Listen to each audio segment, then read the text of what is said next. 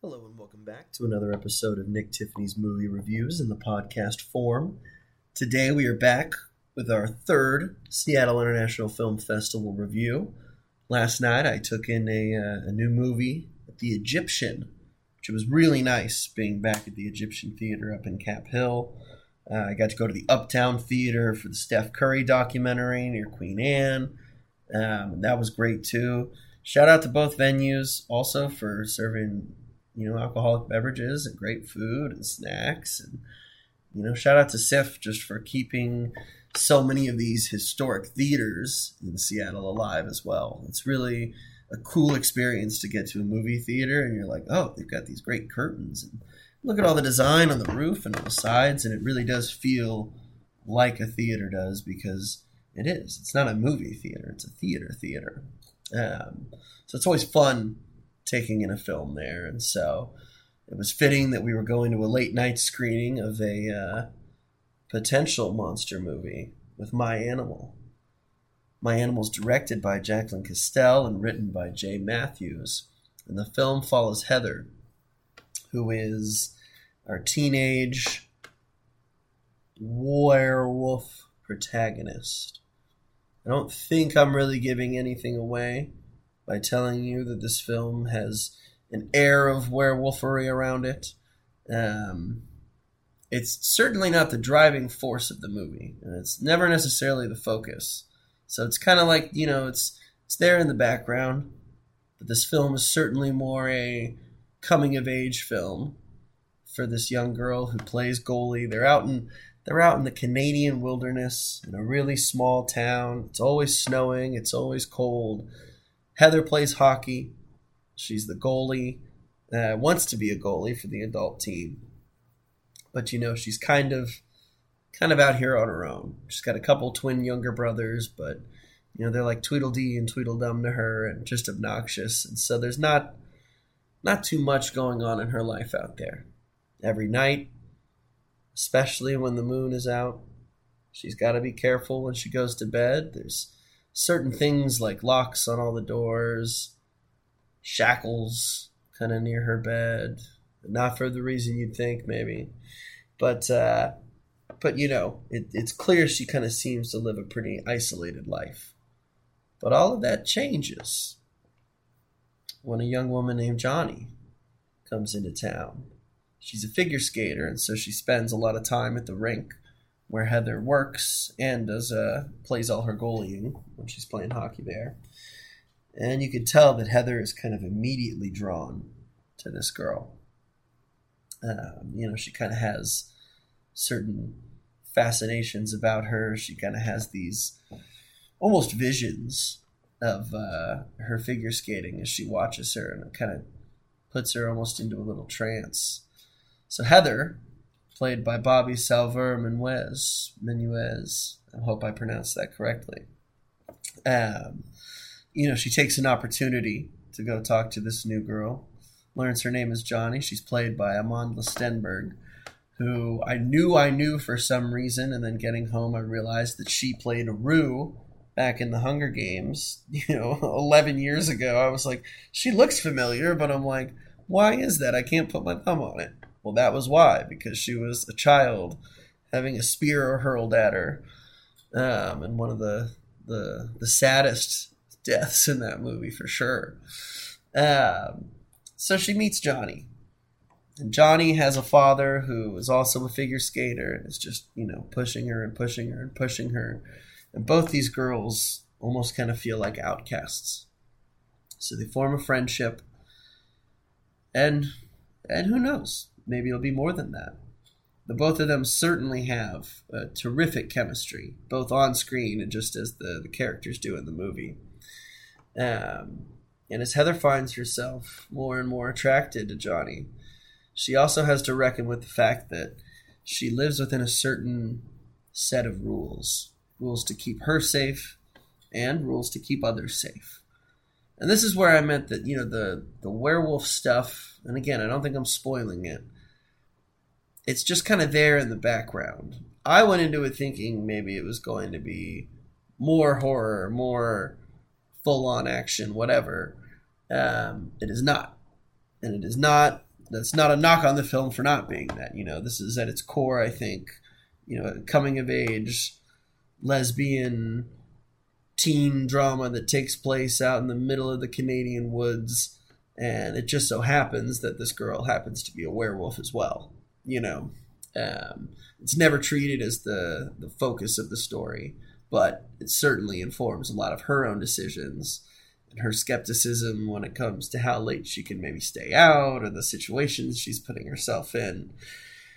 And at the same time, you know, she's this teenager going through all these hormonal changes on top of being this werewolf. And so, you know, you're seeing outbursts at the parents because, you know, it's not fair that I don't get to go out. I want to be a normal kid. I want to do normal things. And then, of course, when she does normal things and goes out and drinks with these kids or does whatever, you're just like, oh no, something, something bad can happen here. You know, where it's almost like a race against the clock. Um, and so, in a lot of ways, I enjoyed this movie. I enjoyed a lot of the kind of trance-like, dream-like sequences we have between Heather and Johnny. Um, I enjoy to a degree some of the dancing around the the fact that you know she is a werewolf. Like if we don't have to show it, we won't. Kind of became the feeling of the film. Um, and you know, like it reminded me when they made the Godzilla movie. You know, I guess like ten years ago or so now. Um, and you know, I just kind of kept waiting. I'm like, are we gonna see Godzilla? You just get little glimpses here and there, little hints that you're like, okay, clearly there's a beast, but you know, we haven't seen it. You'll see scars, scratches, footprints, certain things, and you're like, okay, I know it's here somewhere. You get a glimpse, a little fang here or there, the eyes glowing like the moon. But unlike Godzilla, at least, you know, there there wasn't a I don't know, I don't I didn't need a reveal in this film necessarily. But I don't know. I guess I guess I was expecting a little bit a little bit more out of the film to kind of help land the plane after they'd taken off. Um, there's some real moments of opportunity where I felt like, okay, cool. You know, here it comes. She's gonna wolf out. She, you know, people are gonna die. Something horrible might happen, and and the film always kind of errs on the side of caution. It never really gets to a point where you're like, oh, okay, I guess I guess we're moving on, or I guess we're just gonna take that one on the chin and move forward. Um, I looked into the film after watching it because I, I don't want to say, you know, it's definitely an independent film. It doesn't have a huge budget, but in learning a little bit about the movie afterwards, um, they shot it back in 2022, um, and this was during the Omicron variant because up in Canada both their lead actresses got COVID. Production had to be shut down for two weeks. And because of, they only shot for two months, but shutting down for that two weeks ate up at least a quarter of their budget, which I'm sure was not the biggest to begin with. Um, and I'm not saying that it shows in the movie, but reading that, I'm not saying it made me feel better, but it made me definitely understand a little bit more behind the production, maybe what they were going for, and what eventually maybe they were able to to do as far as effects go, or where they wanted to take the story, but maybe what they couldn't end up doing. Um, because I think there's a really compelling story here, um, and I was completely invested in there.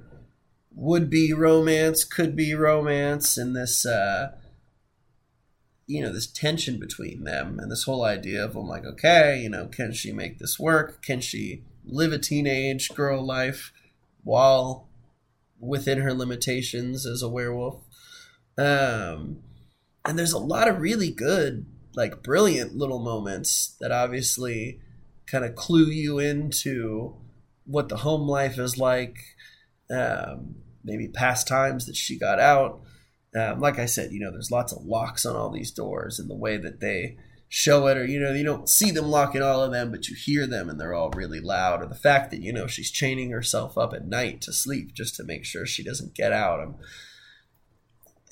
there's some really good stuff maybe I just wanted a little more, and maybe I'm selfish, and I don't mean to be. And you know, I'm, I'm, i want to be fair to the filmmakers here, um, because the performances in this film are terrific. Um, the cinematography, I really actually was taken back by a lot. Um, you know, for filming somewhere where it's almost constantly snowing all the time, you're driving on top of snow. Um, I thought they were able to they used light in a really interesting way, in a really cool way. Or you know, the fact that you know if we're going to be out doing something in the middle of nowhere, you need the car to be running to be warm, and so you know you've got this red brake light almost kind of within the smoke and the fog and the coolness outside while the two girls are talking. And there's all these moments that kind of create a a decent amount of tension whether they intend to or not whether the scene is meant to be tense or not. You know you're still like all right we're out here in the middle of the woods who knows what's going to happen there's already some pretty douchey guys in this movie who you're hoping will probably get theirs at some point um, or get what's coming to them but uh but I think what this movie kind of confirmed to me too, though, and I was talking with my buddy Preston after we saw it. Um, I think it's just maybe it's just harder to do werewolf movies. And I really think that's just because people get caught up in, you know, okay, do we do do we commit to the werewolf bit? Are you going to be this monstrous man-like creature who transforms and is, you know, probably still as big as a human if not bigger? Or do we go, you know, do we go the Twilight route where it's like they are wolves, but they're like bigger wolves. They're like dire wolves, you know, some Game of Thrones, like they got some meat on their bones and they're taller and larger and more deadly. Or do you say, screw it, you know, we're just going to go with like a wolf wolf and you're going to be like a small, you know, still intimidating, but, you know, you're going to be a wolf. Um, and, you know, thinking back to movies where uh, have werewolves or have some sort of fusion between the two, it really is hard when I think back and I'm thinking about all the werewolves I've ever seen. Like it's I don't know if there's like a really clean transformation that exists out there. And I'm willing to be proven wrong. Send me something if you think like, nah, this this is totally clean here. I'm like, I know the Twilight, you know, they kind of like jump and the clothes tear off as they morph into a wolf, and I'm like, and those looks pretty decent. I'll give them that. Um, but I couldn't help but sit in the theater thinking about like, well, number one, like those masks you can get at Halloween stores, and somehow if you go practical, even if it's a little cheesy, I think it plays better sometimes than either dancing around it or just going for the full visual effect. And so uh, you know, and being in that theater setting there, not just a movie theater, but a theater, I was thinking about Michael Jackson's Thriller. And just all these little things, even in that movie, where the voice kind of changes. If you're worried or, you know, she's running away from people or something, you know, or Michael, you know, get away as he's transforming into this werewolf, um, this creature. Um, it just I don't know. I'm like, you could do, you could do something where you know you got the shirt on and you got a whole bunch of hair sticking out of the hands. I don't know. Um, again, I'm, I'm not trying to nitpick this film, especially with the the budget issues they had. It just felt like they were going, going, going, and it was building towards something, but it just didn't didn't pan out maybe the way they wanted it to. or The ending just fell a little flat for me.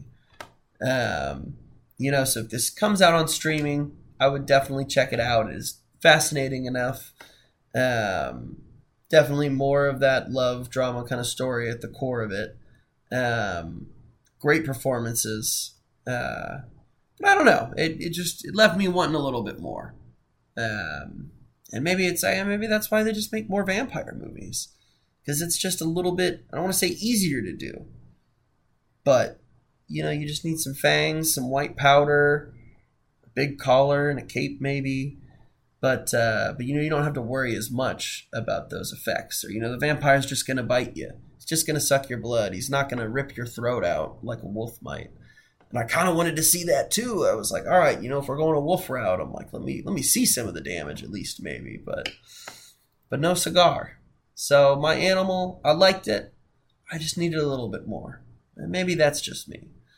But uh, but you know, prove me wrong though. If you if you got a good werewolf movie out there that you think I haven't seen, that's not you know an American Werewolf in London or Michael J. Fox playing Teen Wolf basketball, let me know because uh, I'm always I'm always open to some more werewolves. Thanks again for listening, guys, and stay tuned for some more SIFF coverage.